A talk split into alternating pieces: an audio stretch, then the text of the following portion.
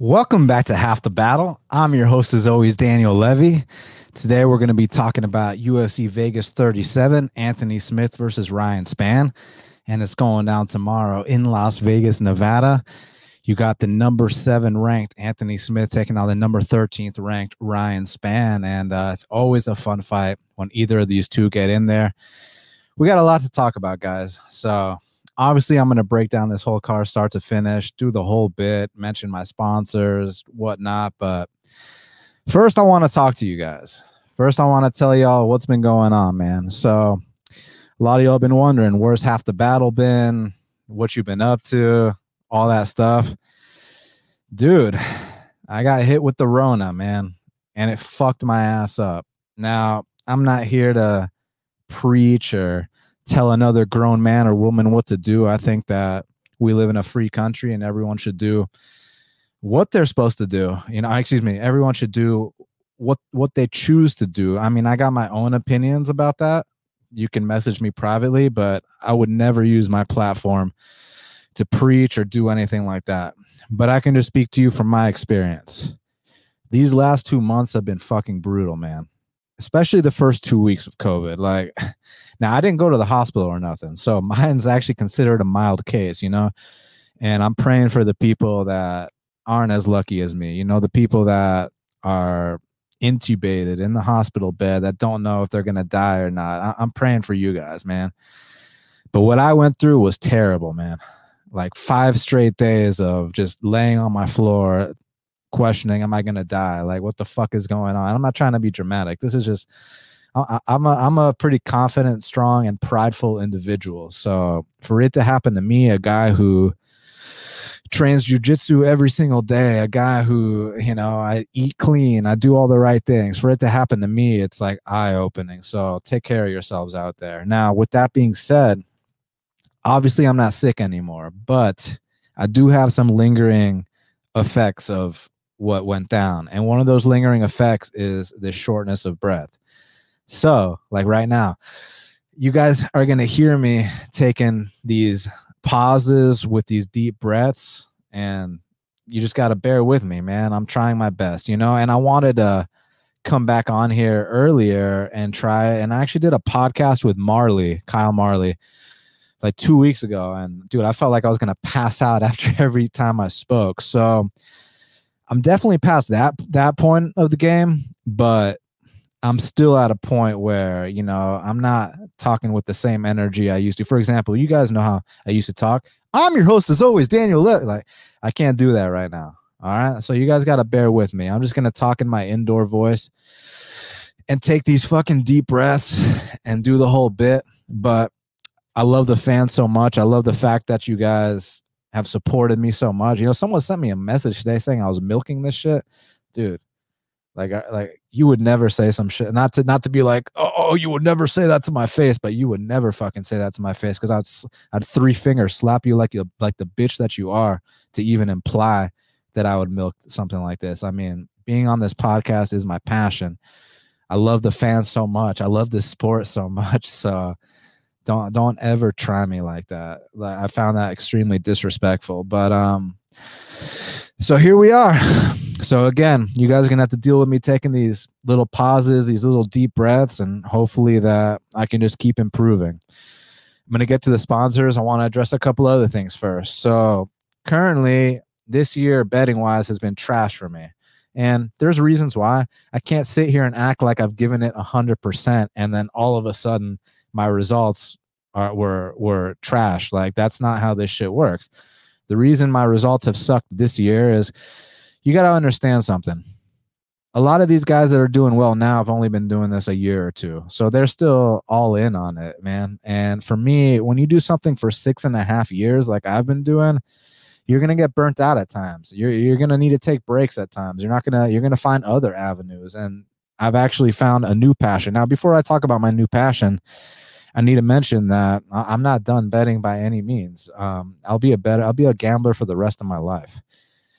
It's more so that I'm going to be back to giving my plays out for free, just like the old days. So follow me on Twitter or follow me on Bet MMA. You can get all my picks for free now.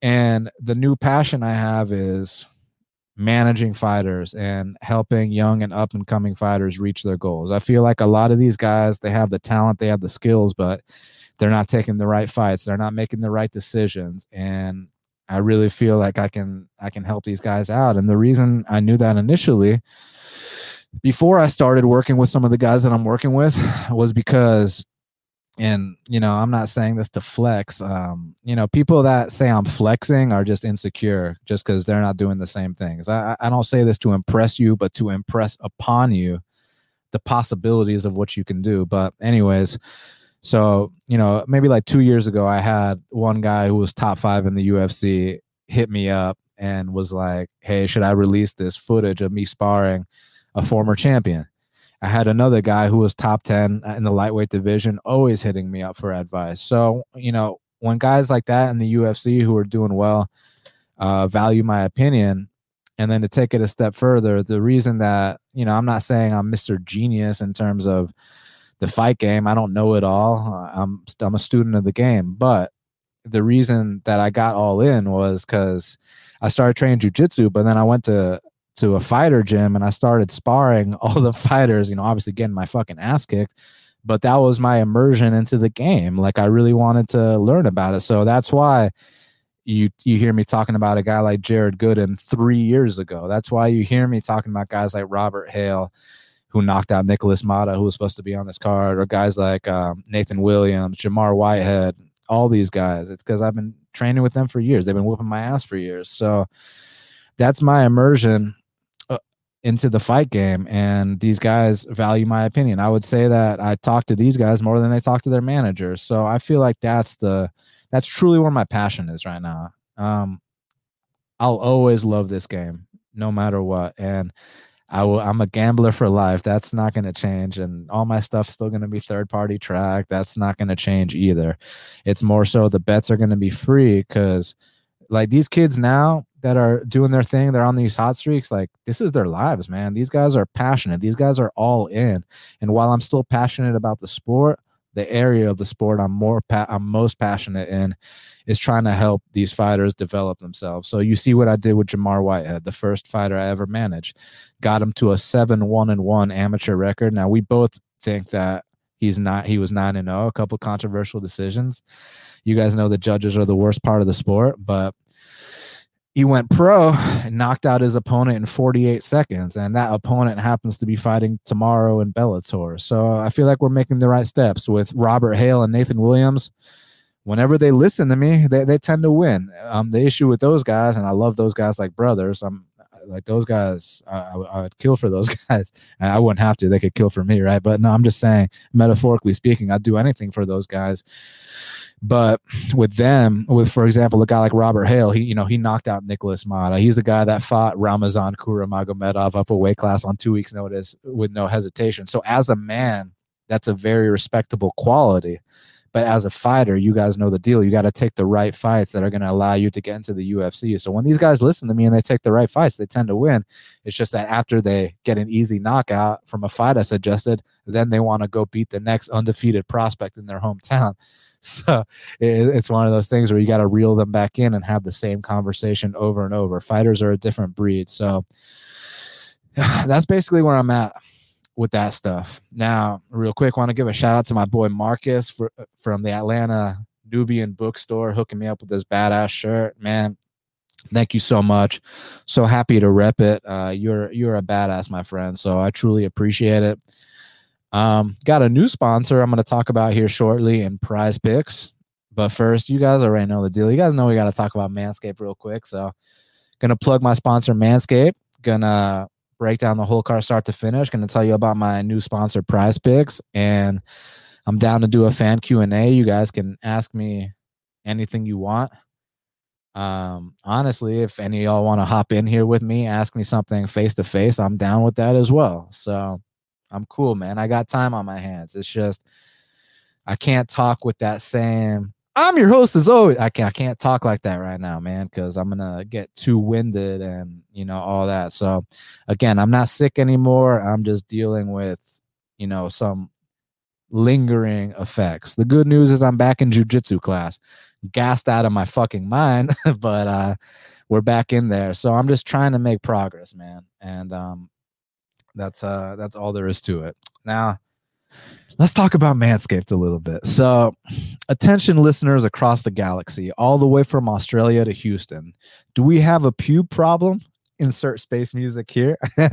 if so, our friends at Manscaped have cleared you for takeoff with their fourth generation and brand new lawnmower 4.0, which is uh, what I got in my hands right here. And let me just say this before I continue this ad read. I got two of them because you know I gotta shave my head on the reg and gotta shave downstairs on, on, the reg. And real quick for all the bald guys out there, don't don't let any of these fucking guys with the oh your hairline, rah, rah, rah. you know why? The reason I say that is this: Has a female ever turned you down once for a date because you're bald?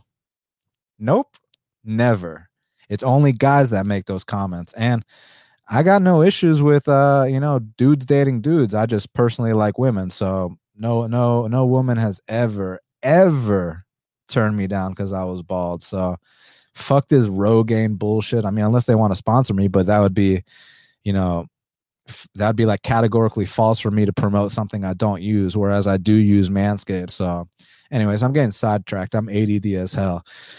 So Kick your pubes to the next planet with the Performance Package 4.0. The orbits in your pants will feel like you're in zero gravity when you use the best tools for the jobs from the leaders in, in male grooming. Join the 2 million men worldwide who trust Manscaped and get your rocket ready for takeoff by going to manscaped.com for 20% off and free shipping with code BATTLE20. And I mean, guys, like we talk about those short notice opportunities. I mean, you know you match with a girl on an app you you meet someone at the gym whatever the case may be she wants to come over you want to go to her place you get two in one night whatever the case may be like you got to be ready to go man. So the good news is with the trimmer you know maybe once a week i can use the trimmer but that ball deodorant my man i mean that shit is a game saver uh you know like they're, they're complimenting how good we smell now so that's so and i'm not just talking about the cologne i wear i'm talking about other spots now so i'm very happy about that. So manscaped you're amazing. Ready for an out of world experience fellas? Look no further than the performance package 4.0 from manscaped. That has just taken off in not only the usa but canada the uk across europe australia south africa and singapore. Inside this package you'll find their lawnmower 4.0 trimmer the Weed Whacker ear and nose hair trimmer, the Crop Preserver ball deodorant, which is what I just mentioned. That that shit is fucking badass. Um, the Crop Reviver toner, the Performance Boxer Briefs. I use those boxer briefs, uh, the boxer briefs every day for training at jujitsu. Uh, they feel great. And the travel bag to hold your whole uh, solar system. First scheduled for liftoff is the new Lawnmower 4.0 trimmer. That's what I got in my hand right here. And this spaceship is here to guide you on a trim on a on a journey to trim your buddy, your body, balls, butt, and even your anus. Now I don't go that far, but other places, yes. Um, the fourth generation trimmer features a cutting edge ceramic blade to reduce grooming accidents thanks to their advanced skin safe technology. The Lawnmower 4.0 has a 7,000 RPM motor and new multifunction on off switch, which can engage a travel lock and is even waterproof. The Lawnmower 4.0 also has 4,000 L, a 4000K LED spotlight you can turn on and off when needed for a more precise shave throughout your travels across the universe. The Performance Package 4.0 also includes the Weed Whacker. It's like having a little astronaut to chop your worst weeds up top your nose and ear. And let me tell you something. You know, the ladies might not complain about me me being uh, bald, but um, girl, women do not like nose and ear hair. Uh, let me just tell you that right now. So if you're dealing with that, no shame. Just make sure you hit them up for that Weed Whacker. It'll take care of that. And don't forget about the crop preserver ball deodorant. I've been telling y'all about that. That ball deodorant goes a long way. And you'd think with like a deodorant on your balls that it, you might get a rash, you might get a it, no, it's not, it ain't even like that, man. It's got the aloe vera, it's got the whole bit. It actually feels really nice.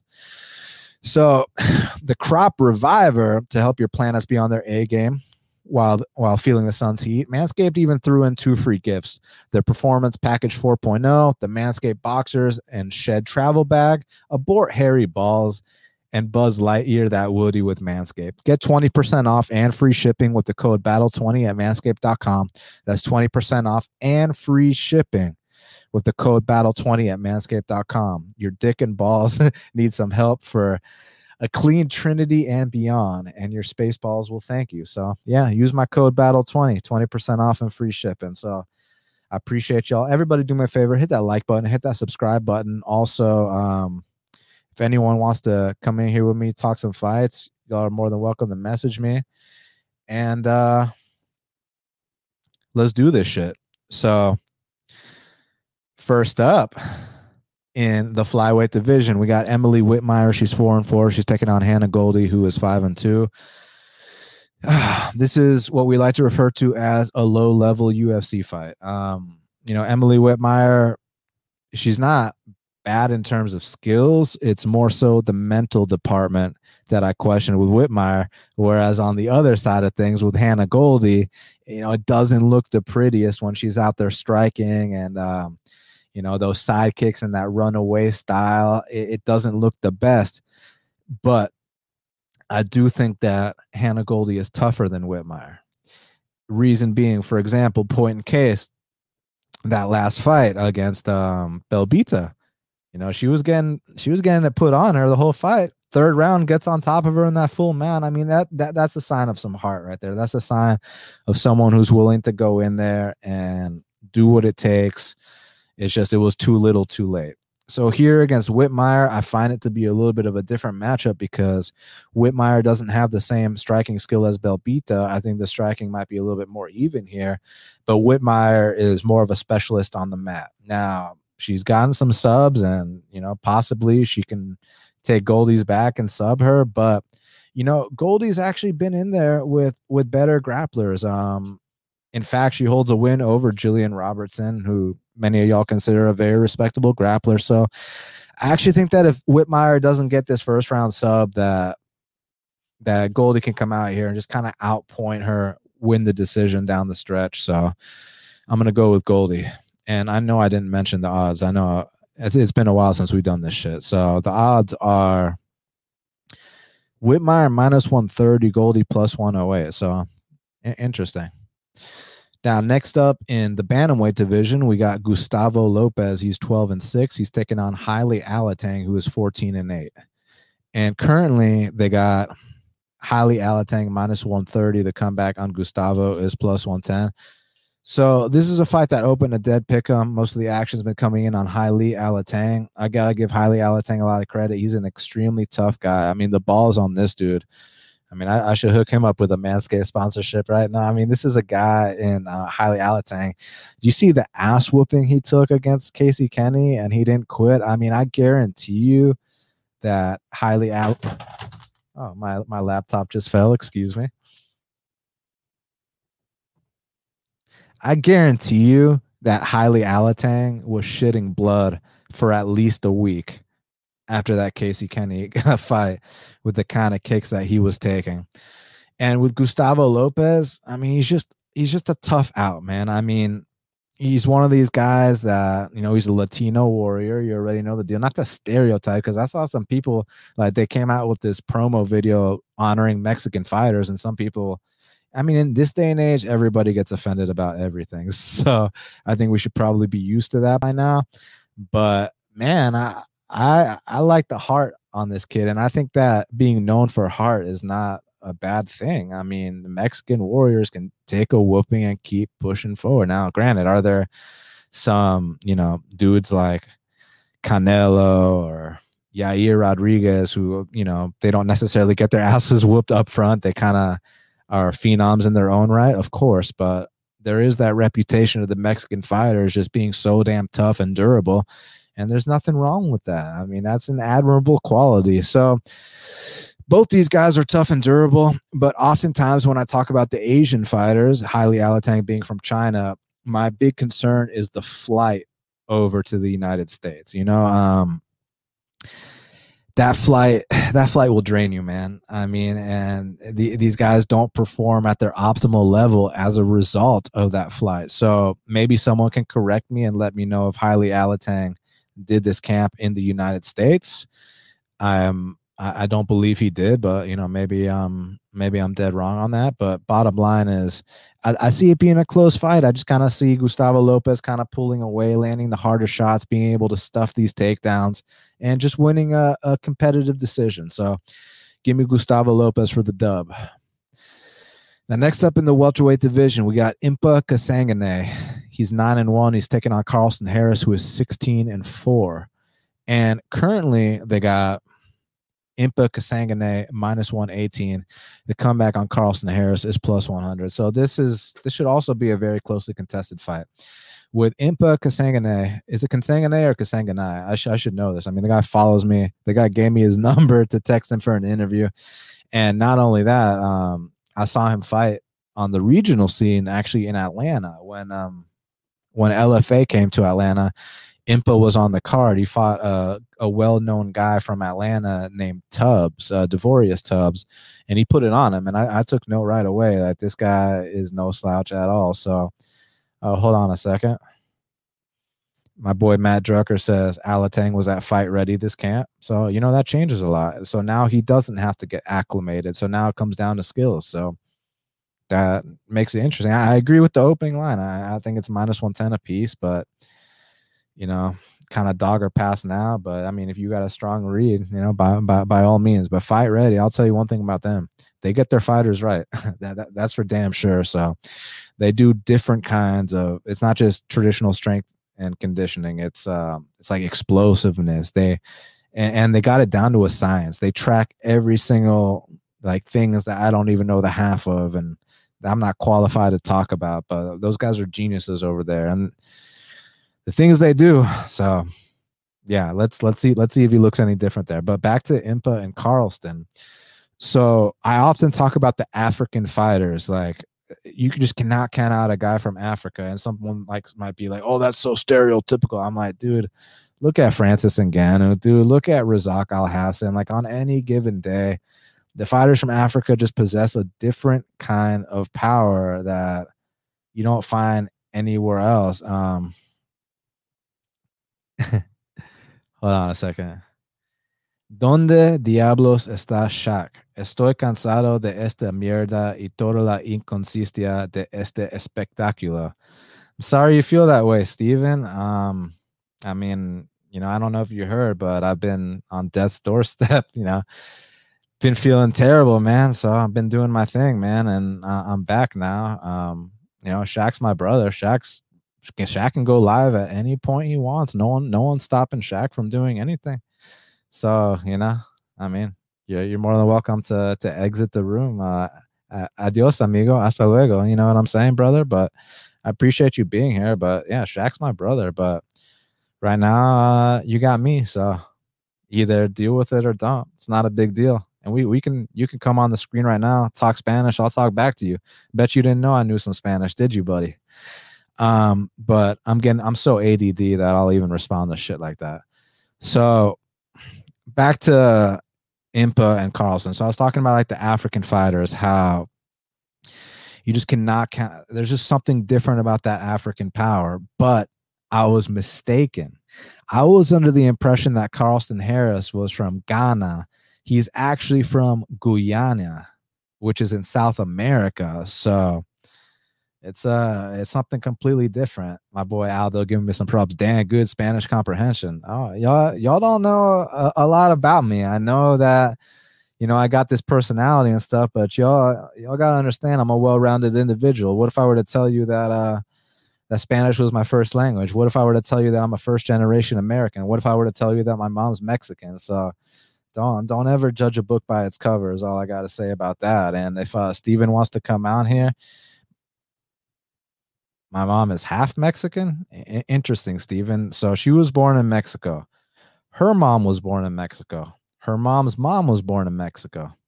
So it's not her that's half Mexican. It's me that's half Mexican, uh, Stephen. So uh cállate la boca, puta. but uh anyways, yeah, uh, Chris is saying he's from Guyana. Exactly, Guyana in South America. So I, I initially thought that Carlston Harris was from Ghana. It's not Ghana, it's Guyana. So South America. So it's a different story. But, anyways, back to how he fights. I mean, this is a very experienced guy who he's paid his dues on his regional scene. He's got a nasty, nasty Darce choke and anaconda choke. And uh, again, he's a guy that paid his dues before he got to the before he got to the UFC. My boy said, meant to say you were and you love Pastor. Steven, ya sabes que you know I you know I love the you know I love my El Pastor tacos, my man. You, you know how we get down around here, my friend. Um, but anyways, you, you got to stop distracting me. We'll get we'll do a fan Q and A soon, or like I said, if you want to come in here side by side, talk to me, let me know what the deal is. Let's go, man. I mean, hit me with anything. Talk about the year I've been having. Talk about whatever. I don't give a shit. Let's go. Um, I got nothing to hide. you know what I'm saying? Um, one thing about me is I'm the real deal. I'm I'm an honest, direct individual. So, you know, that's what you're gonna get with me. But um, I do respect the fact that Carlson Harrison, uh, Carlston Harris, excuse me, has been paying those dues for years. Man, he's a strong physical guy. He's been through the ups and downs in the sport, and not to mention that Darce and Anaconda series he has is absolutely awesome. Impa, on the other hand, like I was saying, I've been scouting this guy for a long time. I saw him fight in Atlanta against Devorius Tubbs um, at uh, at the Coca Cola Roxy, actually down the street from where the Braves play for LFA. And I took note right away. And even though he's only had 10 pro fights, I do feel like Impa Kasangane is wise beyond his years, you know, because normally I talk about guys with 10 fights or less, they're going to be making these big leaps every fight. And I truly feel that way about Impa Kasanganay. He's a very physical guy. And one thing that really stands about stands out about Impa is the mindset with this guy. I mean, this guy is mentally sharp. I mean, did you see the way that he responded to the Buckley knockout, it's almost like I feel like I don't even need the need to talk about that because normally when someone faces a knockout like that, you want to talk about how it was life changing. You want to talk about how how are they going to rebound. Well, if anyone can rebound, it's Impa Kasanganay, man. I mean, he uh he's a very mentally sharp individual and he's got a lot of mental fortitude and he, he's a guy that you can count on to to bounce back. So now I, I, just see this being an even fight. It's I, I, see it being a kind of a coin flip where I where I edge Impa. Um, I just don't exactly have a read for how it's gonna go down. I kind of see two bulls locking horns. Do I, I'd be very surprised if uh, Carlston was able to get off on that Darcer Anaconda series against um, Impa. So, but I've seen crazier things happen before.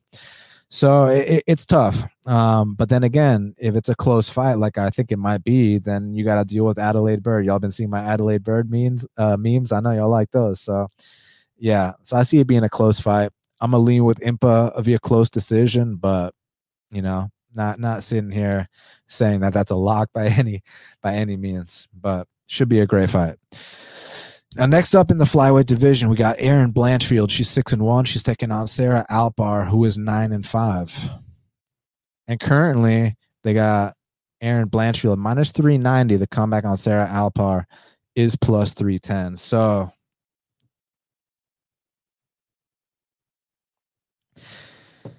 Erin Blanchfield's a solid prospect. And again, back to the conversation about 10 fights or less, right? you're going to be seeing these big leaps every single time. But, you know, she's someone in Erin Blanchfield who I've seen go out there and dominate people with grappling. She's someone in Erin Blanchfield that I've seen go out there and knock other ladies out with head kicks. She's someone that fought Tracy Cortez, who is doing very well in the UFC right now. And she fought her to what some people like to refer to as a controversial decision. A lot of people thought Erin Blanchfield might have might have won that fight, um, and I, and I can't sit here and disagree. But what I'll say about it is, win or lose, those are the kind of experiences you want to see these young fighters have outside the UFC before they get here. So even though in normal terms, when you see a fighter with a record like that, which is uh, you know six and one, you think they're not quite ready for for prime time. They're not quite ready to make it to to perform under the bright lights. Whereas I do feel like she's been battle tested, and I and I feel like she's somewhat of a prospect here. My con- my concern going forward would be that I do think she might be slightly undersized, but it's one of those things where Sarah Alpar, all due respect her, you know, interestingly enough, I had Sarah Alpar on half the battle like five years ago. Um, I was doing a bunch of interviews for uh, a dude named Adam Levick, uh, rest in peace, or Brian Levick, excuse me, rest in peace. Um, he was a PR guy for like Titan and all these like other shows. So that's where I was interviewing guys like Ronnie Lawrence, who are now in the UFC, and um, Sarah Alpar was one of them, and very nice, very nice young lady for sure. Um, but to just be blunt, because you know that in here when we're talking about picking fights, when we're talking about betting fights, you know, we're not talking about people's nice and friendly personalities. We're talking about the fighting skills and I, I just kind of get those soccer mom vibes from Sarah Alpar. And I'm not going to question her toughness because in that fight against Jessica Rose Clark, it should have been stopped on multiple occasions. And the fact that she kept pushing through is a testament to her will as a fighter. I, I just don't quite see the it, it's not enough to be tough you know? There's a saying that tough gets knocked out right? It's not enough to be tough. You also need the athletic tools and the skills as well. And although she has developed and she's gotten better than her earlier days i'm just not quite convinced that it's enough to overcome what Erin blanchfield brings to the table. So oftentimes debut fighters uh, underperform. So you know maybe maybe it ends up being a close split. I, I just don't see that being the case give me Erin Blanchfield here to decisively win this fight. Now, next up, we got Montel Jackson. He's 10 and 2. He's taking on JP Buys, who is 9 and 3.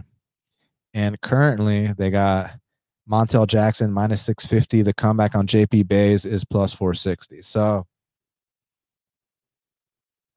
should I go on the rant that I want to go on, or should I keep it to myself and just break down this fight? Like, because you know Montel Jackson told me not to talk about him again, right? Should, should should I address that or should I just let it be and just break down the fight objective? I mean, I mean, I'm going to break down the fight objectively, anyways. I think that Montel Jackson is such a super talented guy. But should I tell you about the exchange I had with him? Is that is that what y'all want to hear?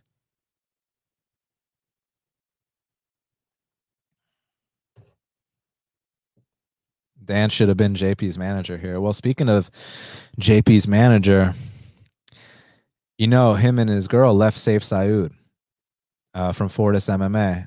So, um, on one hand, Cheyenne, his girlfriend or wife, excuse me, they left Sayif Saud, which Sayif Saud, I know he's got a code of loyalty. I know he took that to heart that they left, but she did get that head kick and she did get a 50K bonus. So, on one hand, you can say she did the right thing, but on the other hand, let's see how this plays out long term. That's when we'll really know if she made the right decision. So as a result, as a result, JP also left uh, Sayif Saud, who I think is one of the best coaches in the game. So let's let's address this Montel Jackson thing. How many times have you guys heard me go on the show and talk about how I think that Montel Jackson has the skills to be a future world champion? How I think he is that damn talented. How I've even compared him to champions like Jon Jones, and I know I'm saying champion Aljamain Sterling, but let's let's put our you know let's let's put the Petr Yan thing aside for one second and let's act like the Petr Yan fight never happened. Aljamain Sterling was still out here beating Corey Sandhagen, beating Cody Stamann, beating all these tough guys. Beat so no matter what my opinion is on the whole Petr Yan situation, Aljamain Sterling is still, in my opinion, the number one contender or number two ranked contender at, at that division. I just personally think Petr Yan's the champ, but that's a separate story. Aljamain Sterling still a hell of a fighter, and Jon Jones is, is the goat. So or one of them. So I've always referred to Montel Jackson as a guy who's got the physical tools, got got the skills. I mean, I think that if this guy, if the mental caught up with the physical, that this guy could go all the way. So I know sometimes we come here on half the battle And listen, this is not just breaking down fights. This is entertainment as well. We're here to put on a show for you guys. We're here to entertain you. Can you can go hear all these other shows and they can regurgitate UFCstats.com. They can bore you with their monotone voices. Like there's hundreds of those shows. But if you truly want to be entertained, but also get that insider info, you guys know exactly where to come. And you know where to come for years because we've been here a long ass time. And we're actually involved in this game. We're, or I'm actually involved in this game. I'm actually working with fighters on the reg. But, anyways, so I commented on something that Montel Jackson posted on his Instagram. Montel Jackson accused me of making assumptions and stereotyping. Now, for me to make stereotypes, to, for me to make stereotype, my mom is Mexican, my dad is Romanian. I'm a first generation American. My co-host is black. Like, and and it's funny because it's like when you in this day and age, if you bring up that you have black friends, it's like, oh, oh, I have black friends. Like, it's like you're that guy that's like making excuses. It's like tomorrow I'm going to a surprise birthday party uh, where I'm going to be the only white guy there. Like, do you think that there's a racist bone in my body? Like, there, there's not. And like like Dr. King said, it's about the content of your character.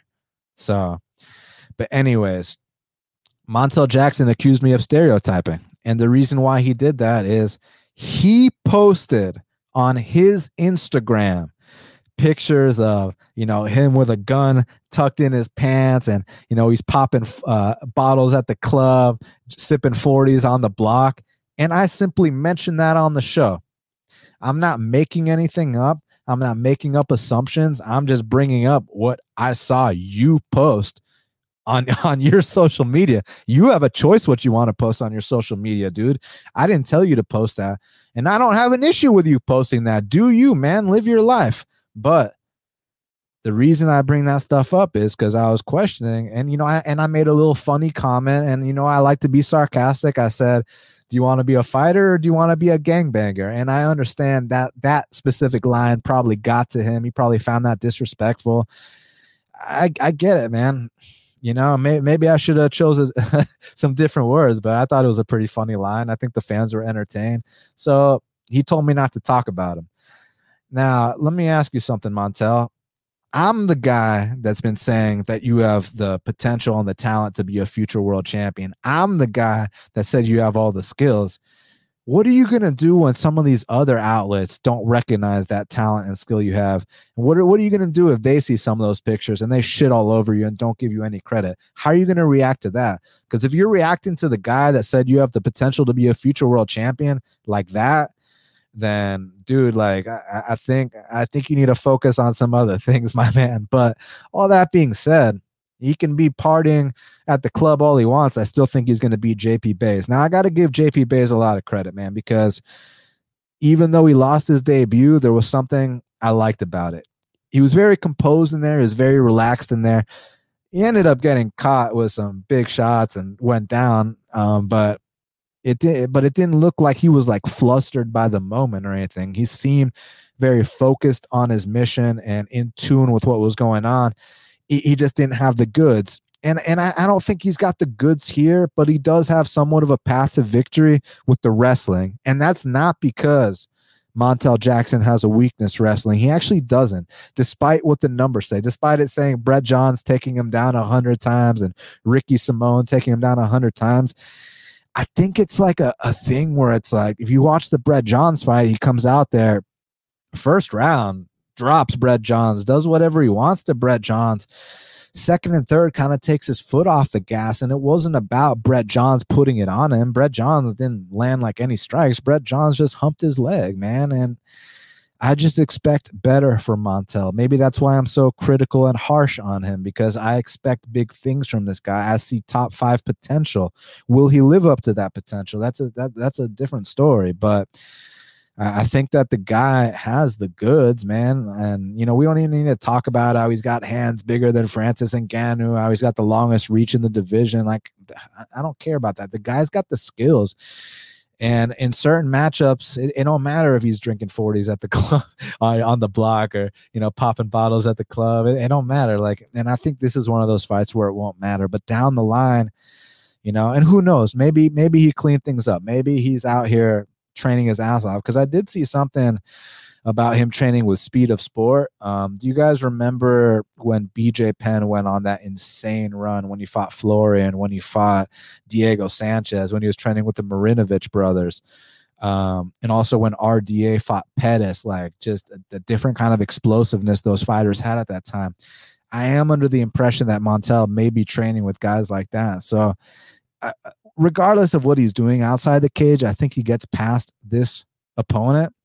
But we're talking about minus like 700, you know, or minus 650. So, I would just kind of chill out and maybe try to look for other ways to to tackle this fight, whether it's the the under, whether it's the inside distance. And you know, I used to give guys a lot of shit for playing props, and the reason why is because back in the day, you could only get down like ten dollars on these props, and dudes would act like they were, oh, I'm up thirty units, and it's like, yeah, with, with ten dollar bets. But now, with the legalization of sports betting, uh, places like FanDuel and DraftKings sportsbooks. Now those limits are increased, so now you can actually get down real money on props. So times have changed big time. So just throwing that out there. My pick is Montel Jackson to finish JP Buys. Just don't just just don't, you know, take your foot off the gas and, and get grinded. That's really the thing here. All right, so real quick, I want to talk about my other sponsor, my newest sponsor, which is Prize Picks. So let me pull up uh let me pull up the whole thing. They sent me some pretty badass shit. So basically, what's cool about prize picks is that yeah I, my eyes suck so i gotta like zoom everything what's cool about prize picks is that you guys already know all the fantasy sports you know avenues or outlets that you can use right and what's cool about those places is like you know you create your lineup of six fighters or whatever the case may be and hope that shit goes right you know what I like about prize picks is that you can combine multi sports. So, for example, you can use the, you know, you can take the over on Patrick Mahomes and you can combine it with Max Holloway, right? So they're kind of revolutionizing how you play fantasy sports.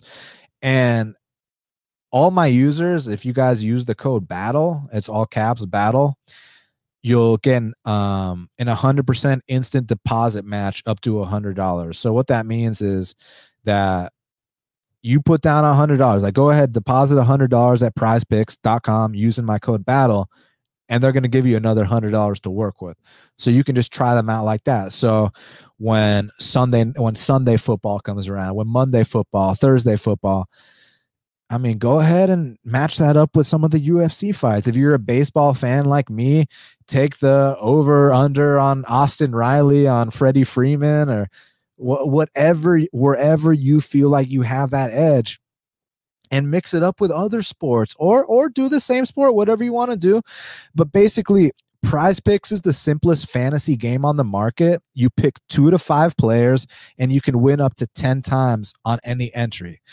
Now, what separates them from you know the other uh, fantasy sports outlets is they got no sharks, optimizers, or mass multi entry. So it's really just you versus the the projection. And like I said, the prize picks allows mixed sports entries. So take the over on Max Holloway with the under on Patrick Mahomes. Like you feel me? So it's pretty fucking badass. Um, and they got a slick and easy to use mobile app, both on the App Store and Google Play, and they're rated 4.8 stars. So in the App Store, so with, with rave reviews. So I highly recommend you guys go ahead and give Prize Picks a try. I got a link in the description here. You can click my link and use the code Battle, and yeah, get get that instant deposit match, man, up to a hundred dollars, and just give them a try. I, I think that it's very highly worth it. So before I talk about these next fights, we're going to talk about Zhu Rong versus Brandon Jenkins. I want to go ahead and answer some fan questions. Got my boy Clint in the house. You know I rock with Clint all day. Dan, buddy, what's up? Glad to see you back. It's good to it's good to be back. Everybody that's just tuning in now, go back to the beginning of the show and listen to all the housekeeping stuff I had to talk about. Um, because there was a lot of things that that I brought up about what I've been going through, what I plan to do going forward, and all, all that stuff. And honestly, if anyone wants to hop in here with me, Clint, you busy right now? You wanna you wanna break down some fights with me? What you up to, man? If you do, slide in the DMs. If not, uh, it's good to it's good to have you in here always. Um, but let me see if any of the fans are asking questions real quick. So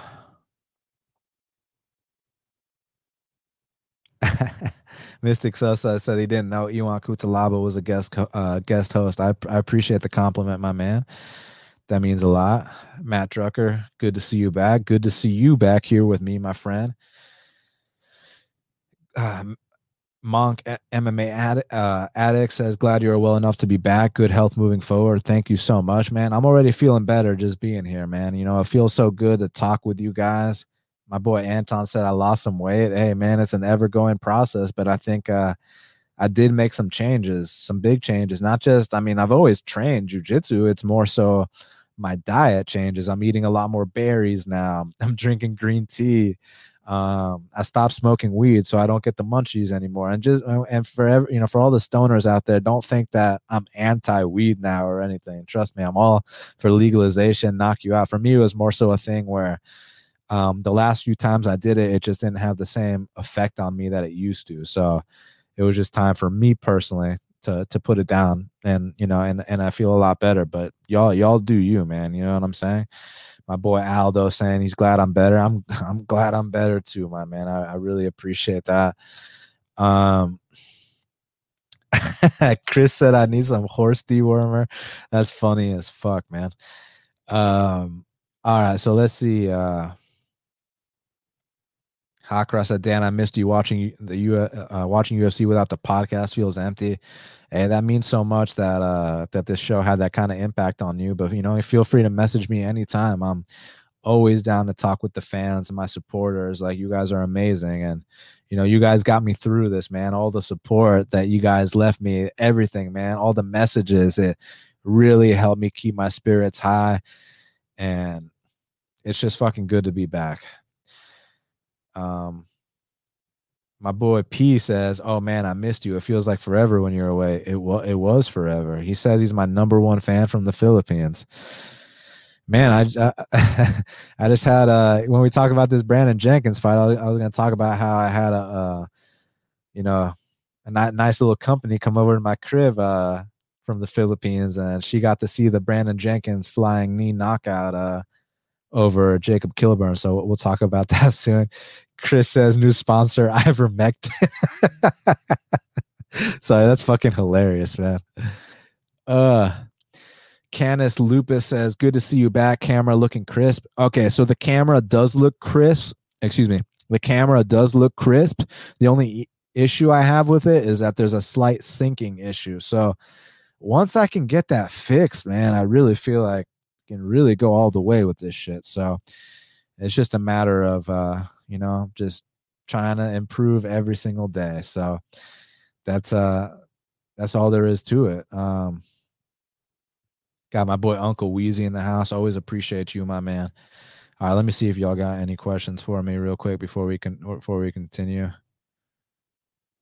Moy says he was the one who initially told me I had COVID. Yeah, you were right. You were right. I mean, you told me after I took the test, but before I got the result back, and it turned out that uh, you were right.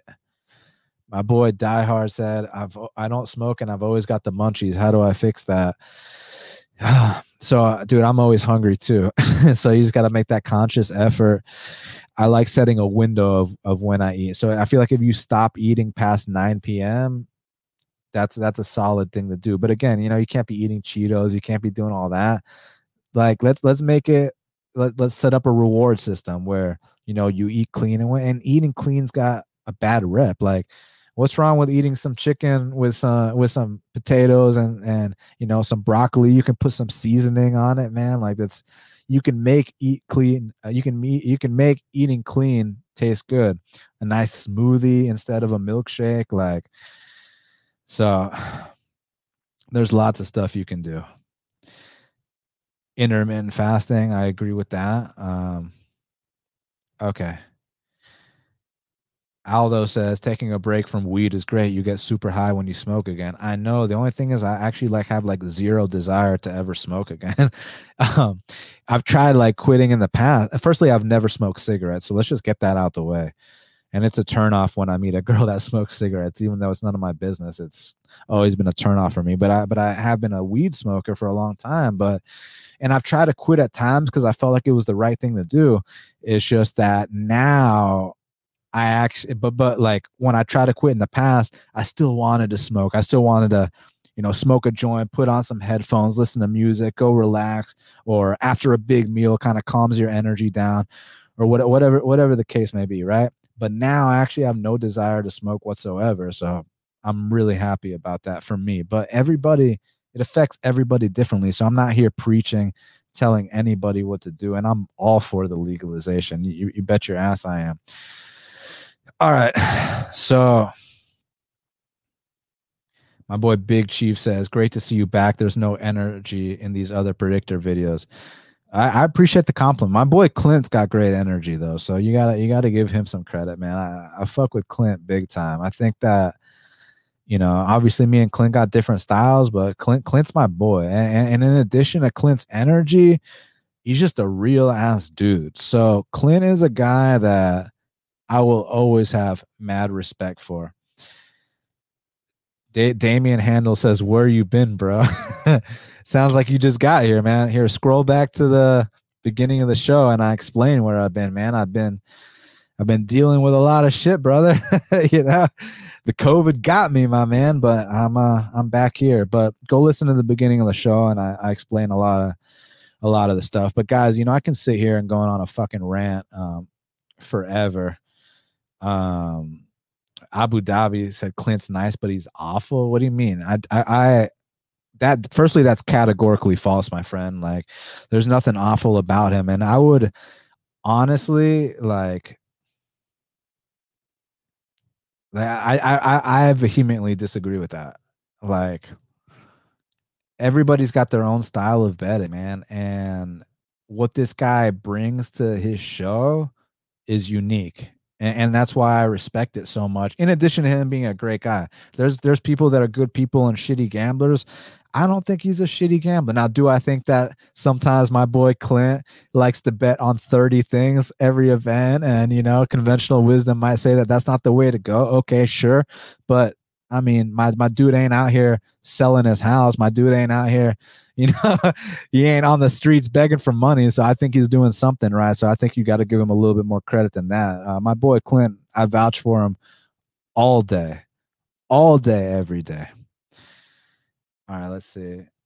Early Wayne said he had that shit himself. He's re- he's referring to to COVID. He said it took a lot out of him as well. Glad you're feeling better, dude. It took so much out of me, you know, and I'm still not, like I said, I haven't been taking as many deep breaths as I expected to. I thought this was to be tough, but like, man, just being here with you guys, all the love, like, it's awesome, man. I, I fucking love you guys so much. Now, let, let me now stop distracting me so I can get back to these fight predictions. So, all right, one more thing. James says nothing better than honey, turmeric, lemon tea. Dude, I, like I've been drinking hot green tea like every morning with lemon, so I agree with that. Anyways, next up in the 55 pound division, we got Rong Zhu. He's 17 and 4. He's taking out Brandon Jenkins, who's 15 and 7. And currently they got Zhu Rong minus 350, the comeback on Brandon Jenkins is plus 260. So right away, I think this line is very wide. Now, let me make another comment. So oftentimes, like I said, you guys are going to hear me repeat myself. When I talk about the Asian fighters, my biggest criticism when they're fighting over here in the States is that flight takes so much out of you. So I do think that Zhu Rong underperformed in that in that fight where he was heavily favored against Kazula Vargas, and it was a favorable matchup and everyone's saying wrong shoe, wrong shoe. Uh, look it up. That's actually how you pronounce his name. Like that's literally.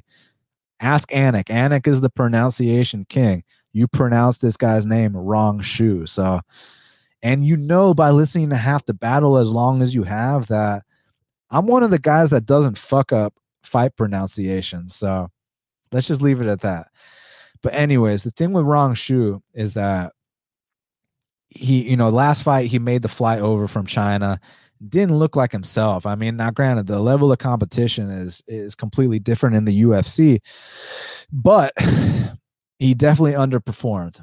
Now, was it due to the flight? Was it due to the level of competition? I don't know. Kazula Vargas, all due respect, uh, I, I do think that that was a favorable matchup. But this time, Zhu uh, Zhu actually did the camp at ATT in Florida, so the flight ain't gonna be uh, an issue here. So now we might be able to see the kind of flashy finisher that we saw on that Asian regional scene. So that's what I'm looking forward to to finding out about because on one hand, you can make a argument that his record might have been padded, but on the other hand, he's had over 20 pro fights, so you got to give him some credit for his experience. And he handled a lot of these guys accordingly. So, you know, I'm not ready to count this guy out. The issue I have is that he's minus 350, right? And this kid, Brandon Jenkins, he's an opportunistic finisher. So while maybe I agree that wrong shoe should be minus 175, minus 200 at most. And, and, he comes out here, gets a first round finish, and everything I'm saying, you know, throw it out the window, right? Throw it by the wayside, as I'm, as my boy Nate Williams likes to say. Um, so it's tough. So Brandon Jenkins, my first time being exposed to him. So I had an Asian girl over at my place, and the way my my place is set up is, I got two TVs in my man cave slash living room one TV I have to watch the fights, the other TV I have to watch the Braves game. Now, if I have a lady coming over, the way I do it is I have one TV with Netflix, and the specific thing I watch, take note, gentlemen, is Planet Earth or Our Planet. Like, that is the perfect background, not noise, but ba- just background TV to have on when you're sitting down, drinking some wine, chilling out. And then on the other TV, I got the fights or the Braves game on. So it's like the best compromise ever. And you never have to hear any bullshit about changing the channel or whatever. But, anyways, Chick was over at the crib that night. And I always pay attention to a Jacob Kilburn fight, reason being that my friends I referred to earlier in the show um, Robert Hale and Nathan Williams. They've been trying. They've been calling out Jacob Kilburn for years. They, you know, they think that's a very favorable matchup, and Jacob Kilburn has somewhat of a name on his regional scene. But you know, Jacob Kilburn turned down those fights, of course, and and very, very, very smart of you to do so, Jacob. Um, but anyways, this kid Brandon Jenkins goes out here and flying knee KOs him. So I'm like, okay, all right, I'm taking note and now he just got signed to the UFC. So listen, this is another guy that's experienced. This is an, another guy that's had over 20 pro fights. This is another guy that's paid his dues. He's he's battle tested. So I think this is a dog or pass situation. Now, while I'm not confident enough to come out here and pick Brandon, you know, picking and betting are two different things. If I were to bet a side here, I would bet Brandon Jenkins. I'm not going to lay minus 350 on wrong shoe here but I'll, I'll pick as a pure pick Rong Zhu. This is a dog or pass situation, guys. My boy Jack Scott said Nate fighting tonight. I wish Nate was in the chat right now with us so we could. We can't break the news yet, but let's just put it like this. So Nate was supposed to fight Chuka Willis last week in NFC.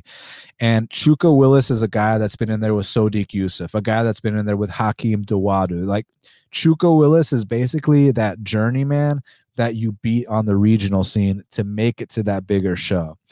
So they're supposed to fight last week and then Chuka Willis doesn't show up to the weigh-ins, and it's like such a bummer because Nate Nate Williams is five foot eleven with a seventy-four inch reach, and he fights at one hundred forty-five pounds, right?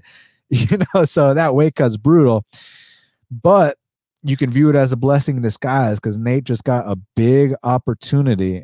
I, I, I can't say what it is. I can give hints. I can't say what it is because I'll get in trouble. Um, but he signed a contract to fight in another promotion next month, one of the bigger promotions, and he's fighting a UFC vet who was recently released. Not because the guy was losing either, for other reasons. So maybe you put two and two together, maybe not. But Nate's got a very tough fight on his hands next week or not next week, next month. And not to, you know, talk about a grown man's business, but he's also being compensated as if he would for a UFC debut. So I think he made the right choice. Now it's a gamble because he wins this fight and holy shit, he's on the map. He loses this fight, then he's got to go back and win a couple more because the, the dream is. I, I'm, I'm just leave it at that. I don't want to say anything else, but Nate's got a big opportunity next month against someone you all know. That's all I got to say. Now, now, real quick, my boy Diehard said he thought Brandon was, you know, he thought the fight was dog or pass too. Brandon is hittable. Yeah, he is hittable, but he, he's like, he's just a tough, he's a tough ass kid. But he was he was way bigger at weigh-ins than expected. And interestingly enough, uh, Rong Zhu missed weight, which I was surprised having the full camp. And you know, he celebrated as if he made weight. I think that he didn't understand, you know. I don't know if he speaks English or not. Uh, but anyways, next up in the bantamweight division, we got a matchup between Pannie Kianzad. She's 15 and 5. She's taking on Raquel Pennington, who is 11 and 8.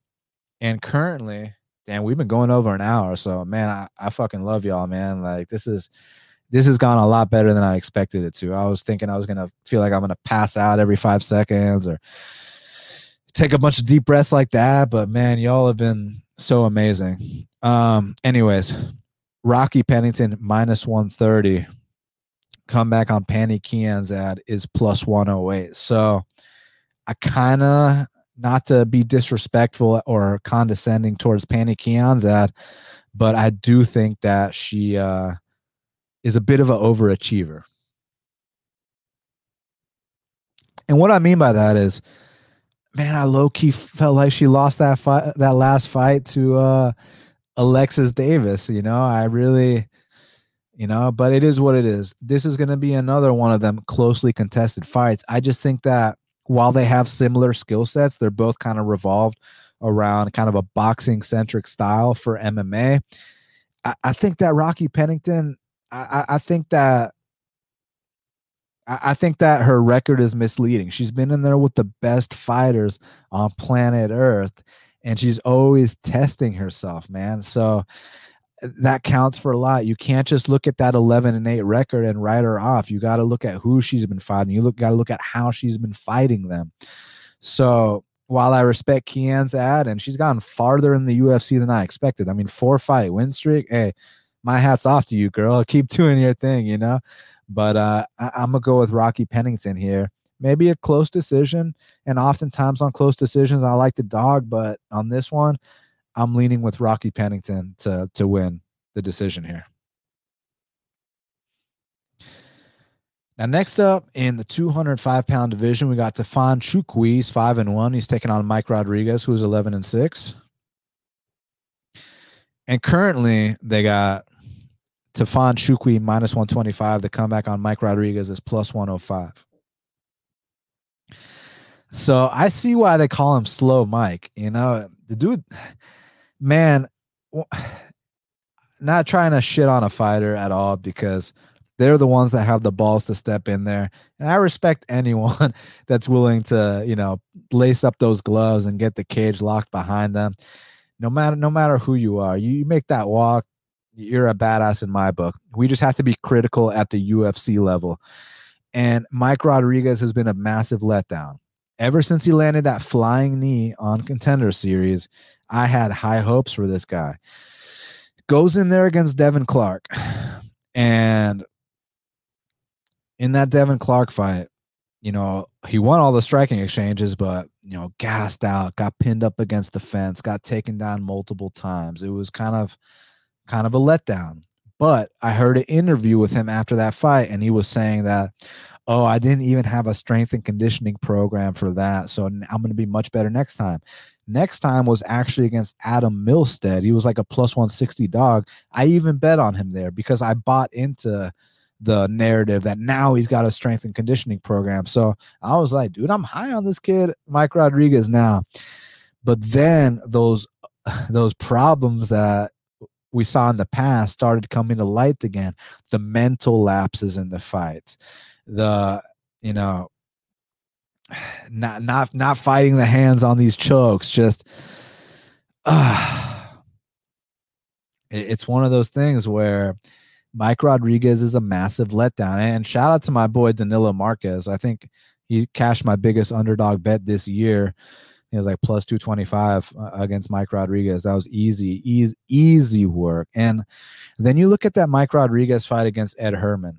Now, while it should have been a second round stoppage for Rodriguez when he when he dropped him with the knees and all that, and the ref definitely fucked that up. And people were getting mad at me on, on Twitter because I said that was the ref's fault, not Ed Herman's fault. Ed Herman's a vet. Do your thing, bro. The ref's going to give you t- uh, a timeout. Take the timeout. You know, go go ahead and recover. You got you get that opportunity. You get that opportunity presented to you. Go and take it. You're a fucking vet. You know. So much respect to Herman. But back to this. So you finished him once with the knees, but they called it a low blow. Okay, well, can we like finish the old man again. And instead, Rodriguez gets submitted. So it's, I, you just cannot trust this guy. Now, on the flip side with Tafon, he's got a lot going for him, but he's also very green. You know, he's only five and one or six and one uh, in his career. He's five and one. Now, now, granted, when, when I say he's five and one, you know, he, he did beat uh, William Knight by knockout. So at least he's like beating some guys that are winning fights in the UFC, right? So and he's from Cameroon. He's from the same place as Francis Ngannou. I always talk about the African fighters, man. You cannot count them out on any given night. It's just a different kind of power, a different kind of strength, and he fits that bill. Another thing to note is his last fight against Park, while I do think it was kind of an experience thing, I still thought Tafon put up a tough fight, but that fight was at 85s. Now he's moving back up to 205. I actually texted one of my buddies that trains at that camp um, why uh, he moved back up to to to 205 instead of 85. Um,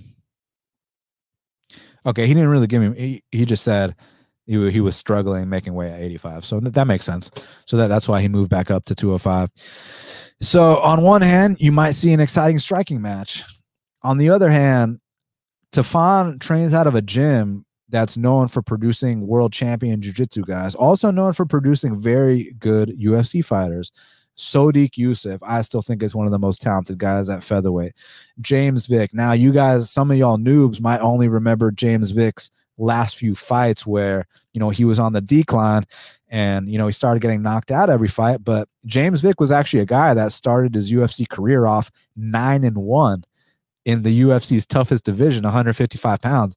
You go 9 and 1 you can get a 90% win rate uh, to start off your UFC career. I mean Conor McGregor started off his UFC career 9 and 1 Yoel Romero started off his UFC career 9 and 1 so all I'm saying is that gym they produce people that win fights in the UFC I'm gonna lean Tafon. I just think he's the tougher guy. It's just experience counts for a lot. That's something we're gonna talk about in the Ariane Lipsky fight here. Um, that, but again, if Tafon, Tafon's more of a Muay Thai guy, but you know, being that he trains at a jujitsu gym and a very good jujitsu gym at that, maybe we see some takedowns in here because you put your arms around that neck of Mike Rodriguez and, and he's tapping, he's tapping that mat right away. So let's see what happens. But I'm a lean with Tafon Nchukwi. I just cannot back Rodriguez at the betting window unless he's fighting, you know, someone that's at an athletics uh, at, at an, excuse me, unless he's fighting someone that's a, at an athletic disadvantage, kind of like Milstead, where I did bet him. Someone that doesn't have the ground skills to submit him or just someone that's quite ready. Uh, that's quite not that, that's not quite ready for him. So, yeah, give me Tafon. Next up in the middleweight division, we got a matchup between Joaquin Buckley. He's twelve and four. He's taking on Antonio Arroyo, who is nine and four. And currently, they got Joaquin Buckley minus 205. The comeback and Antonio Arroyo is plus 172. So interesting fight. So, firstly, I think that Joaquin Buckley is a solid brawler at the UFC level. Because when you call someone a brawler and they're in the UFC, some people take that as disrespect.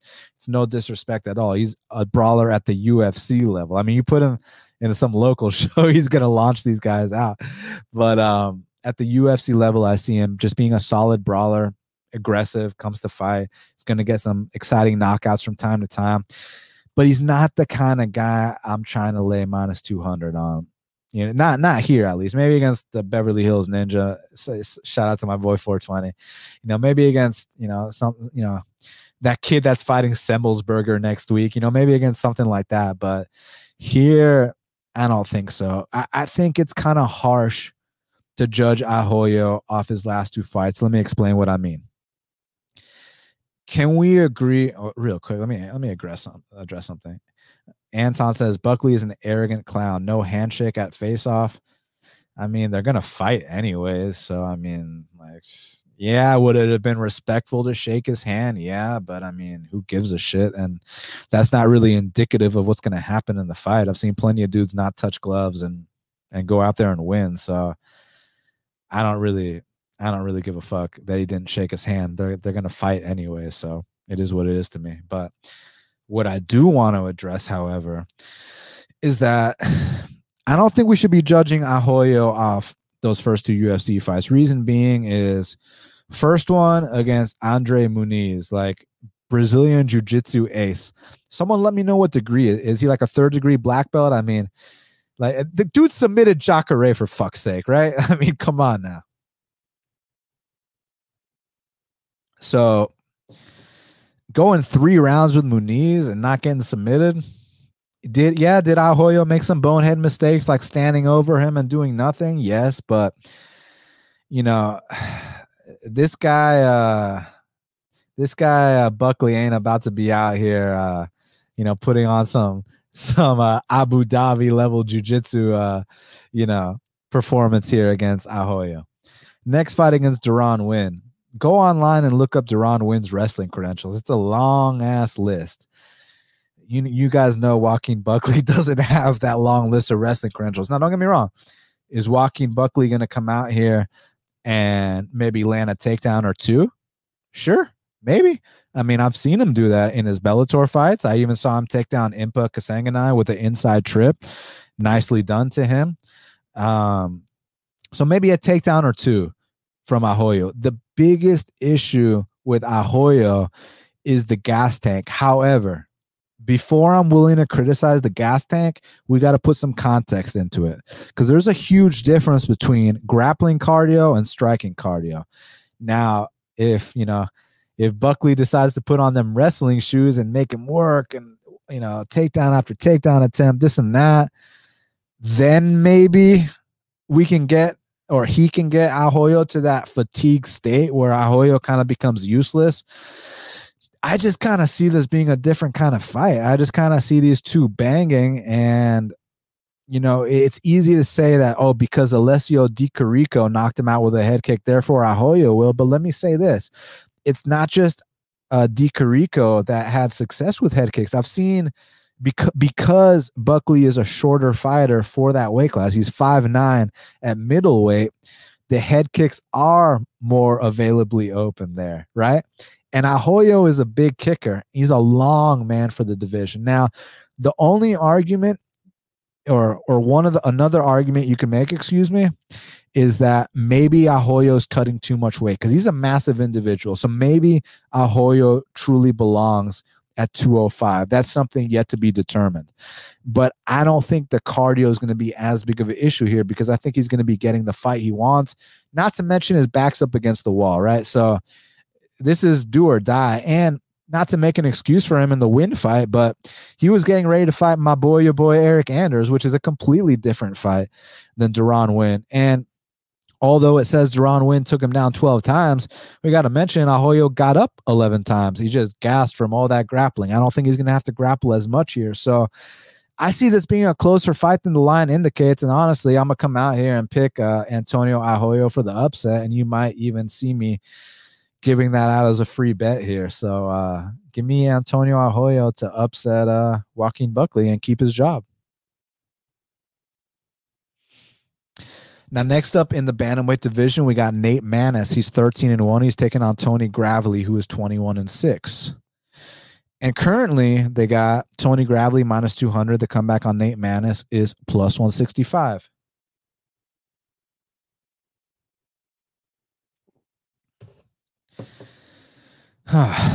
so basically what I think about Nate Maness. You know, eh, there's nothing flashy about Nate Maness's style. There's nothing that's really going to make you ooh and ah. He's just kind of solid, right? You know, the striking average, the grappling is average. He does have good size for the division. He's five foot ten. That's pretty damn tall in that weight class. Takedown defense is decent. Get up game is decent. He's just he's just decent. He's, he, as my boy Shaq would like to say, he's I. You know, he, he ain't bad at all. He's just solid. Whereas Gravely is a is a specialist when it comes to the grappling, and even though he's been submitted a bunch of times, you got to take into consideration this guy's got like what a 25 fight. Let me check how many fights he has. Excuse me, he's got a 27 fight sample size. So, you know, when you're primarily a grappler and you're fighting the guys he's fighting, you're going to get submitted from time to time. Not convinced that happens here. So I do think that Gravely is going to have a lot of grappling success. Here's my big concern, guys. Did you all see that fight between Tony Gravely and um, De Freitas? Can we all agree that that was a pretty damn clear win for for man? Uh, uh, excuse me. Can we all agree that the De Freitas fight was a pretty damn clear win for Tony Gravely? Yet one judge scores that fight for DeFreitas, The judges really scare me because we're dealing with judges that they don't understand grappling. They don't understand leg kicks. They have no idea what they're looking at. It's old senior citizens, and no disrespect to, to I respect my elders. You guys know that.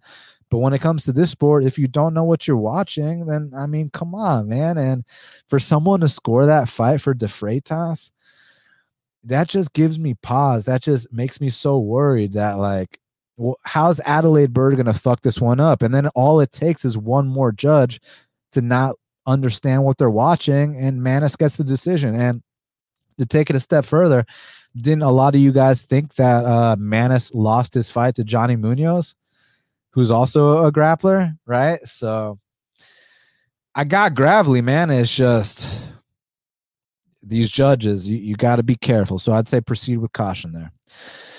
Now, next up in the lightweight division, we got Christos Giagos. He's 19 and 8. He's taking on Arman Tsarukyan, who is 16 and 2.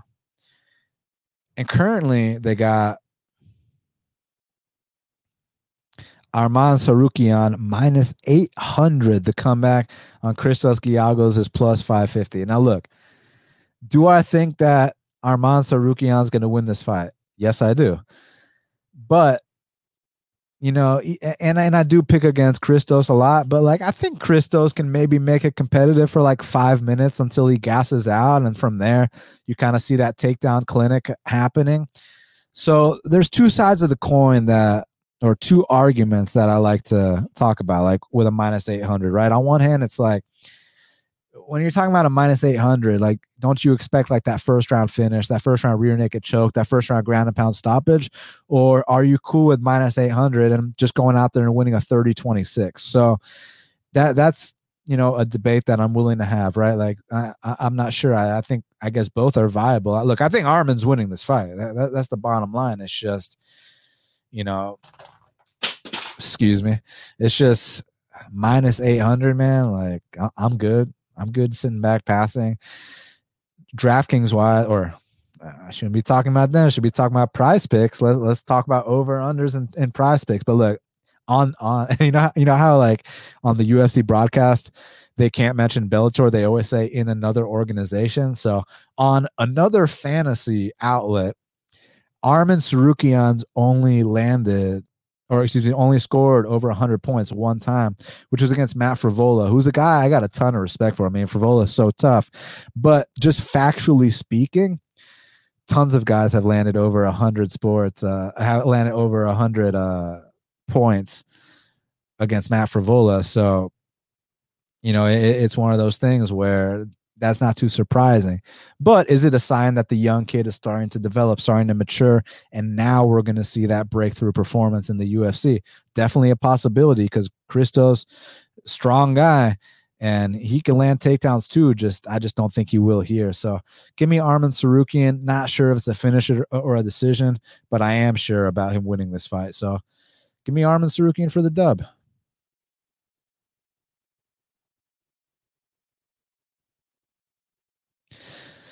Featured bout in the flyweight division. We got Mandy Bohm, the newcomer. She's 7 and 0. She's taking out Ariane Lipsky, who's 13 and 7.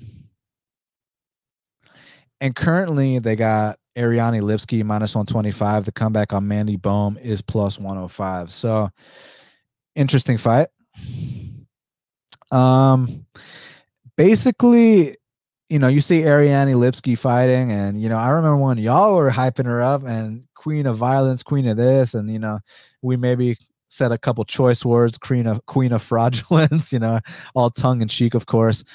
Um, but uh, listen, it, it's easy to sit here and act like you want to blind bet Lipsky just because it's Lipsky fighting, but I think you got to understand that, you know, Bohm's got a lot of ground to cover, man. Bohm's a very green fighter. Bohm is someone that trains out of SBG, which I don't know how y'all feel about SBG, but you know, SBG only produced one fighter uh, that was good, and he ain't been doing too hot in a long ass time, right? So SBG Ireland, uh, I, I don't know about them, man. I don't know about that camp. I think where Ariane is training is much better, and where she's trained in the past. I don't like the fact that Ariane is a gym hopper but whatever. Maybe she needs to do what's best for her career. So the thing with Mandy Bohm, she's kind of a Thai boxer, you know, good elbows in the clinch. My my issue with Bohm though, man, is that last fight in Bellator against a like five and three soccer mom. Like, why why is she having so much problems uh getting off the fence? Why when she gets off her back, why when she's on her back, you know she can't she has issues getting back up. So i, I think bohm is a very green fighter. Look do i think she's tough? Yes. Do i think she can be aggressive at times? Yes. Do i like her elbows and knees from the clinch? Yes. But i'm not quite sure if that's enough at the ufc level. Now of course we can't ignore the fact that lipsky lost in the exact same way twice in a row. But the thing we got to understand is montana de la rosa is a ground specialist. And Antonina Shevchenko, I know she's been embarrassed many times, but but guys, we, we got to mention levels to this game. Antonina Shevchenko was embarrassed by ranked fighters. You know, Katlyn Chookagian, who's like number two or number three in the world, embarrassed her. Uh, Calderwood, too. Correct me if I'm wrong. Calderwood's been like top 10 her whole career. Roxanne Modafferi fought for a UFC title. So it's just, you know, I understand if we're talking about a UFC level fighter, you know, and Anthony, you know, and talk about Antonina, then it's like, oh shit. But I don't think Mandy Bohm is that. I think Mandy Bohm's got a bright future. I think if she keeps training, if she keeps at it, she can go far. Now, I'm not saying to bet Lipsky because I don't think that Lipsky can be trusted, but I do have to lean with the experience of Lipsky. I just think that experience counts for a lot in this game. And we've seen Lipsky have some little moments here and there where you're like, oh shit. I mean, you guys remember what she did to Luana Carolina? And let me tell you something Luana Carolina is no slouch at all. Luana Carolina has won some UFC fights. So I just view this as a step up in competition for Mandy Bohm. Will it surprise me to see Lipsky have one of those, you know, mental lapses again? No, but Mandy Bohm's a Thai boxer. She she's you know with the with the elbows in the clinch and stuff like that. Some trips here and there. I, I, I just don't see it happening. So give me Lipsky to to get back on track and save her job.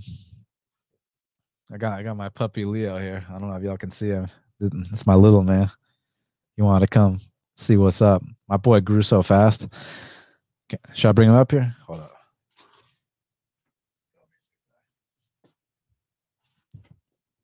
That's my boy right there. How fucking cute is this guy? Is he not adorable? This is Leo. My boy is uh he was born on Valentine's Day, so six or seven months. I don't know. Y'all do the math. Um, all right. Co-main event of the evening. We got Ion Cutelaba. He's 15, 6 and 1. He's taking on Devin Brown Bear Clark, who is 12 and 5. And currently they got Ion Cutelaba minus 150. The comeback on Devin Clark is plus 125. So, um, another interesting fight. I mean, conventional wisdom says that Ion Cutelaba is going to come out here and knock this dude's head into the fifth row. It's just Ion Cutelaba ain't exactly the most trustworthy. Now, not that Devin Clark is. Devin Clark is a chinny spaz. Um, he's also a chinny spaz that dropped Alexander Rakic twice. I also expected him to get launched against Alonzo Menifield, and he won that fight. So he surprised me. He's got a better UFC record than uh, Ion Cutelaba. Not that that matters. That doesn't matter here. I, I just, what's interesting is I see a lot of fantasy players. They love to fade guys that are first round or bust, but for some reason, they never mention Ion Cutelaba as being a first rounder bust guy. And I kind of view him as that, man. And not saying that he can't win the fight past the first round here. All I know is that this goes past round one, and and that's where I start to get worried because Clark probably does have the better cardio. It's just Clark ain't, you know, inside it, Clark ain't the brightest. I mean, I'm not talking about. I don't know if he's a smart guy outside the cage or this or that, but in fight decision making, like Clark, Clark is a spaz. His chin straight up in the air. He can't take the best shot leaves himself open to submissions. I mean, but he's athletic, he's explosive, he hits hard, and he can wrestle, and he's got decent cardio. So there is a path to victory for Devin Clark. It's just that, you know, is he going to be conscious uh, to to get to that point? I don't think so, man. Let me see. Let me see where this line opened. Just out of curiosity, what was Vegas thinking? Oh shit! So Vegas actually said a pick 'em with a slight lean on Devin Clark wow. So either they're way off or maybe they're on to something. Like they think that they think that Ewan's gonna gas out here. And I mean, we how many times have we seen Ewan gas out over and over and over? So and I'm I also have not a bias against Clark. I just tend to pick against him like every fight or almost every fight, right? Um, you, you want to know something funny? Don't tell anybody this remember when Jan Blachowicz was like on like that big skid where he like lost like four out of five or something and they were about to cut him and he fought Devin Clark? I think I might have even picked Devin Clark there. Don't tell anybody about that. but uh yeah, so uh give me Ion Cutelaba first round knockout. Um, but goes past the first round. Y'all live betters. Y'all live betters. Let's see, let's see what that live line is looking like. Main event of the evening in the 205 pound division. We got Anthony Lionheart Smith. He's 35 and 16. He's taking on Ryan Spann, who's 19 and 16. And currently, they got Anthony Smith minus 170. The comeback on Ryan Spann is plus 145. So this is one of those fights that's very interesting too because it's it's a five round fight, main event, of course. Um, and that makes me side more towards Smith. Like I, I see it kind of like this. I think Ryan Spann is super talented. I think that he's got good hands. I think he's got good entries to his takedowns. I think he's a physical specimen. I think he's got a nasty guillotine. Like I think that Ryan Spann is a super talented guy. My issue, I got two issues with Ryan Spann. First issue is I think he's a head case. Now I don't know the guy personally, but like why why why are your social media accounts private dude? Like you can't take the heat. Like you're you're in the public light man. Like just brush off what all these haters say. Like who gives a fuck man? I'm like i i was gonna say uh, you got more followers than me. Let me let me, let me see if that's even true man. Because hold on a second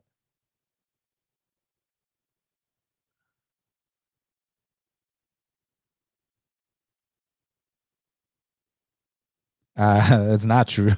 I got more than I got more than thrice the followers as Ryan Spann, so never mind. But I'm just saying, man, Ryan, he's probably got he's he definitely has more Instagram followers than me, though, right? Uh, right? Let, let's let, let's see that. And Twitter, he doesn't. But let's see if let's let's see what he's working with on Instagram. Hold on, and I'm bringing this up for a specific reason. So just give me a sec.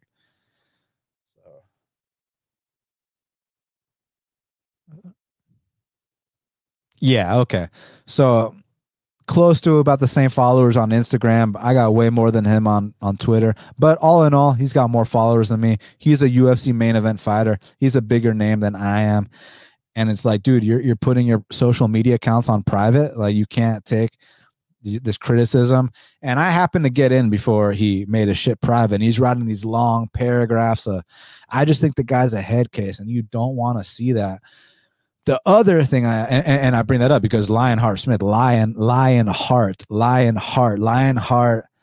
I mean, that dude don't quit for nothing. Look at look at even the fights he loses against uh Glover. I mean, he, he he was ready to let his teeth get knocked out, and the ref had to stop that. Ryan uh, Anthony Smith wasn't willing to quit for anything. Anyways, the other thing I got to bring up about Ryan Spann, and someone explained this to me, and I, and no other shows mention this, you know, like just like they tend not to mention a lot of the things I bring up. But um, so Ryan Spann's been knocked out three times. Now I'm sure every show's mentioned that, but what they haven't mentioned is how come Ryan Spann has been knocked out three times the exact same way. And what that exact same way is Ryan Spann's been knocked out on a takedown attempt three times, not once, not twice, thrice. And there's been other fights, for example, the Sam Alvey fight where, you know, Ryan Spann's walking out. He's rapping to his music. He's acting like the fight's been won before it even started. First round goes great. And then I think in either the second or third round, he goes on a takedown attempt on uh on Sam Alvey, and you know those Travis elbow, those Travis Browne elbows start coming down, and you can hear Coach Sayif like Ryan, get out of there because they know that that's the spot that right. I, I I have no explanation for it. Like maybe one of y'all know why. Why has Ryan Spann been knocked out three times on takedown attempts? So what I think is going to happen is I think Ryan Spann's going to come out here and, and, do his thing until he gets knocked out for the fourth time on a takedown attempt. So, yeah, it's one of those things. But but betting wise, it's like I don't like laying chalk on comeback guys, which is kind of what um what Anthony Smith is, right? So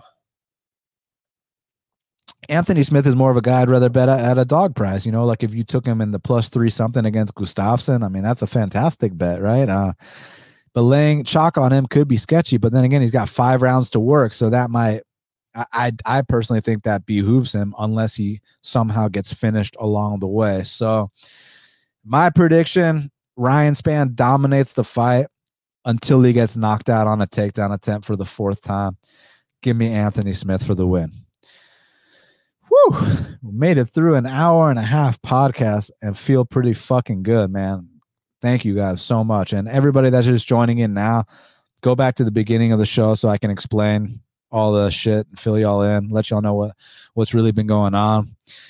Before I talk about the fight to watch and the fighter to watch, um, why don't y'all give me some fan questions, man? Ask me anything, literally anything. Like, let's go, let's talk. And last chance, if anyone wants to go on screen with me, face to face, wants to ask me those questions in person, I'm offering you that opportunity now. You just have to slide in my DMs on uh on Twitter. So it, it's one of those things. I, am I'm, I'm down. Like, and you don't have to hold back with me. Like, I I can hold my own. So you can ask me whatever you want to ask me, anything, anything. Even the things I addressed earlier, something else you'd think I didn't address, opinion on the fight, opinion on an upcoming prospect dating advice. you know what I'm saying? What's my favorite uh wine of choice? I don't know. Whatever, whatever. Y'all want to talk to me? Slide in the DMs right now. This is your last chance. So I'm gonna knock out the fight to watch and the fighter to watch. Give you guys a chance to get those questions piled up. I'm gonna check the DMs if anyone wants to talk personally. I mean, personally, publicly, right? and then uh, we'll take it from there. So, hold on a sec that chick I was chilling with was a pine. What? Uh, hold on, let me look up. Let me look up what that means really quickly, because I don't want to say anything wrong.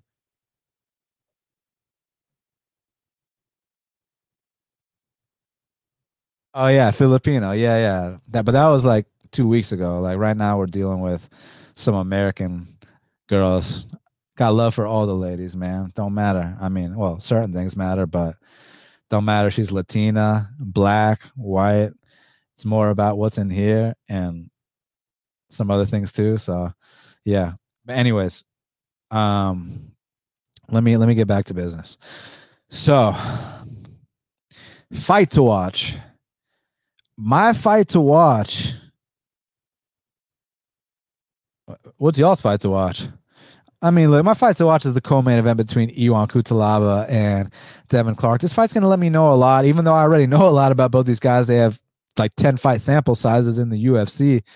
Um, the fact that you know is Ion Cutelaba going to come out here and handle this guy exactly how he's supposed to, or is he going to try to and then gas out and then get grinded out? And so I got a lot of questions. So for that reason, Cutelaba versus Clark is my fight to watch. My fighter to watch, Antonio Arroyo. Listen, man, your back's up against the wall. First two fights didn't have favorable matchups. I mean, you fought the jiu-jitsu ace Andre Muniz and you fought the credentialed wrestler Deron Winn. Well, now you're fighting a guy that's going to bang with you. So, are you ready to stay in the big show or not? And I know the fighter to watch is Arroyo, but let's talk about Buckley. I mean, Buckley lost a lot of hype after that knockout loss. You know, he feels like people are counting him out. It feels like people wrote him off. So I'm sure he's got a lot to prove too. He didn't shake Arroyo's hand at the weigh-in, which you know, uh, my boy Anton had an issue with it. I mean, I don't give a fuck. I mean, to me, that just adds more entertainment. To me, that just adds more intrigue. To me, it just makes you want to see the fight even more. So, yeah, that that is Antonio Arroyo is my fighter to watch. All right, let's get to these questions. YBB says, Dan, will Magomed Ankalaev fight for the belt next year? Well, definitely not this year, but next year possibly. Um, just depends. I mean, you still got Rakic out there. You still got Yuri Prochazka out there. Um, so, and you also got to see how Magomed Ankalaev performs against Volkan Oezdemir. I feel like a lot of people are writing off Oezdemir. Oezdemir's a tough. He's a tough out man. Um, so let's see what happens. But if Ankalaev does what he's supposed to do and maybe wins one more, I wouldn't write off the possibility. Beach Money says Yoel Romero versus Davis prediction. I mean, I want Yoel R- Romero to win because he's so much more of a badass. I cannot stand watching Phil Davis fight. I think he's one of the most boring fighters in the history of the sport. But he's definitely got a path with the volume. I mean, that's for sure. I mean, he's definitely got more volume than Yoel. So if Yoel can't land, you know, a missile on him, some kind of nuke, then uh, Davis probably wins a decision. But you know, I'm hoping for that nuke. So let's go, uh, Team Yoel. Uncle Weezy says, "What's my opinion on Manon Fiorot versus Mayra Bueno Silva?" I haven't looked into it, but just off memory, so Mayra Bueno Silva, I think that she is one of the hardest hitters in that division.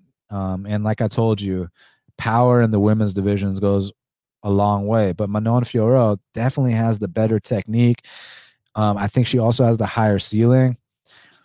And Bueno Silva does have an issue with the w- with her wrestling. You know, she just like her girlfriend De Paula, man. They they give up a lot of easy takedowns. So not not necessarily that Fiorot is going to be shooting for those, but I, I would set Fiorot a favorite for sure. Um, but let's see. I mean, let's see if they get into some kind of striking exchange and and Fiorot can, and, and uh, Bueno Silva can can land one of those big bombs because you saw what she started doing to uh, Marina Moroz, who's a super experienced UFC vet towards the latter part of that fight, man. The calf kicks were adding up. Those big shots up top were adding up. So I would not count out Sheetara, but early lean is uh, Fiorot my boy Holloway, my boy, I know who you are, buddy. My boy says Kubide Junam looking good. Hey, shout out to all my Persian brothers, man. You know, the Persian cuisine is my favorite food, man. Uh, one, of them at least. I fucking love that Persian cuisine, man. So I appreciate you, uh, Junie. Thank you, brother.